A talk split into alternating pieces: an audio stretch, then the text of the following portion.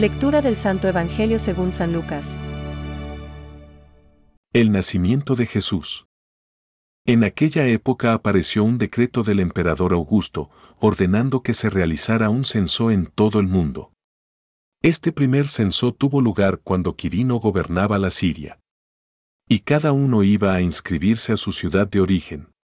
José, que pertenecía a la familia de David, salió de Nazaret, ciudad de Galilea, y se dirigió a Belén de Judea, la ciudad de David, para inscribirse con María, su esposa, que estaba embarazada. Mientras se encontraban en Belén, le llegó el tiempo de ser madre. Y María dio a luz a su hijo primogénito, lo envolvió en pañales y lo acostó en un pesebre, porque no había lugar para ellos en el albergue. En esa región acampaban unos pastores, que vigilaban por turno sus rebaños durante la noche. De pronto, se les apareció el ángel del Señor y la gloria del Señor los envolvió con su luz. Ellos sintieron un gran temor, pero el ángel les dijo, No teman, porque les traigo una buena noticia, una gran alegría para todo el pueblo. Hoy, en la ciudad de David, les ha nacido un Salvador, que es el Mesías, el Señor. Y esto les servirá de señal. Encontrarán a un niño recién nacido envuelto en pañales y acostado en un pesebre y junto con el ángel, apareció de pronto una multitud del ejército celestial, que alababa a Dios, diciendo, Gloria a Dios en las alturas. Es palabra de Dios. Te alabamos, Señor. Reflexión. Os ha nacido hoy, en la ciudad de David, un Salvador, que es el Cristo Señor. Hoy, nos ha nacido el Salvador. Esta es la buena noticia de esta noche de Navidad. Como en cada Navidad, Jesús vuelve a nacer en el mundo, en cada casa, en nuestro corazón.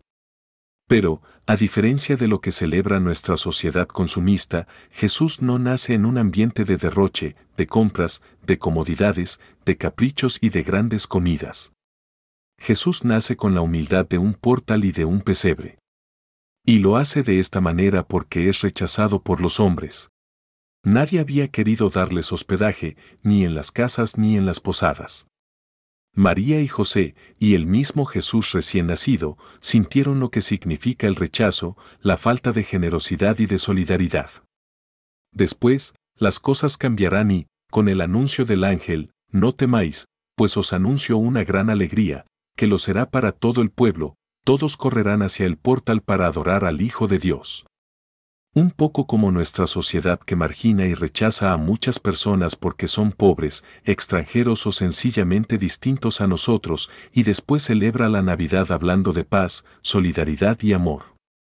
Hoy los cristianos estamos llenos de alegría, y con razón. Como afirma San León Magno. Hoy no sienta bien que haya lugar para la tristeza en el momento en que ha nacido la vida.